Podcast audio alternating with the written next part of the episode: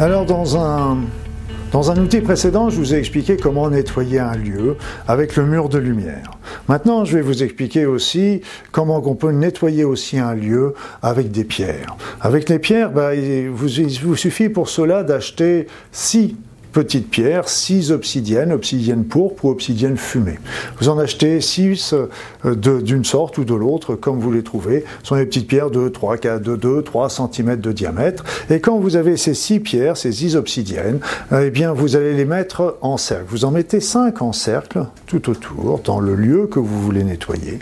Au centre de ce cercle, la sixième pierre, vous la mettez au centre de ce cercle.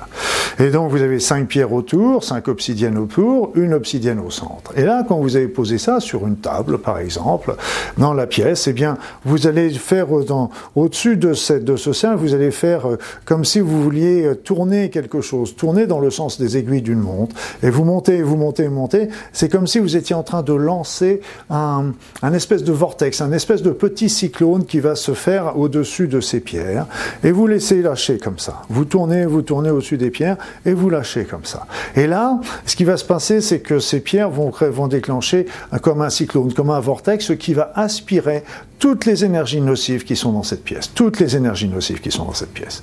Et après ça, vous n'avez plus rien à faire, vous n'avez plus besoin de vous en occuper, parce que tout simplement, une fois qu'il aura bien tout nettoyé, bien tout dégagé au niveau de la pièce, et eh bien tout simplement, ce vortex va s'arrêter tout seul. Donc c'est un outil très simple, c'est un outil que j'aime bien parce que c'est pas fatigant à faire, et simplement un achat de six pierres, six obsidiennes pourpres ou six obsidiennes fumées. J'ai peut-être une préférence pour ce genre de travail avec les obsidiennes fumées, mais ce n'est pas du tout, c'est pas du tout une obligation. Donc, euh, utilisez, pensez à ces obsidiennes, pensez au nettoyage.